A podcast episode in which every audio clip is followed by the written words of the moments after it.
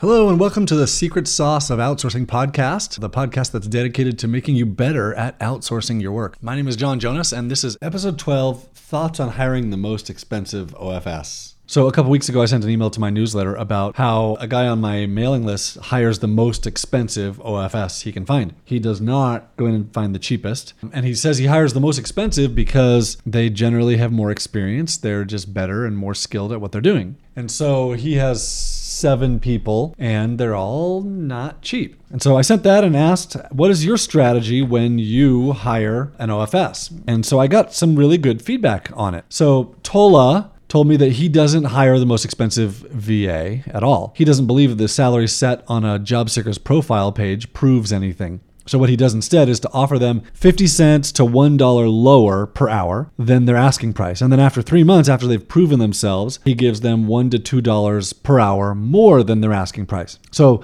that's quite a different way to do it from what I said in my newsletter. Then I got an email from Giuseppe who says he doesn't automatically hire the most expensive OFS either. What he does depends on two different things. The offer he makes depends on two things. So, number one, Here's what he says about it. He says, How well defined are the roles and responsibilities? If I need someone to jump in and figure it out, or if I need them to tell me how we're going to do it, I set the rate higher because I need someone who can bring experience and independent thought to the table. If there's an exact process doc and instructions that they can follow to the letter, the rate is lower. So that's that's his number one qualification is am I defining how this job is to be done or are you defining how this job is to be done? Because if I need you to do it, then I'm probably going to pay more so I get higher so I get better experience. And then his number two is sensitivity of continuity. If this person were to leave, how much would it affect our operation? As a result, I pay very well for salespeople, about two to three times what BPOs offer, because losing a sales rep would cost me over $10,000 in lost revenue during the time it would take to replace them. So that's what that's what Giuseppe says about it, which is really interesting. I hadn't thought about that, like the pain to replace someone in a specific role where it's it's more costing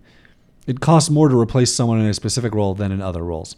Giuseppe also continues Also, for what it's worth, I've learned that I can get way more mileage out of benefits than I can get out of salary. Health insurance, two weeks of vacation, two weeks off for Christmas, 14 bank holidays, reimbursements for going to a hotel during typhoons, and a family leave policy in case they need to prioritize their family over work. My main sales guy just took two weeks of paternity leave, and his wife said to him, quote, You can't quit this job. Which is really interesting because people in the Philippines quitting their job over paternity leave or over family emergencies is a super common thing that I've talked about before. So, how do you handle your salary when you hire an, an OFS, or how do you handle raises or or benefits, things like that? I, I would love to hear about it. If you want to leave it, uh, leave me a comment or or email me, John at onlinejobs.ph.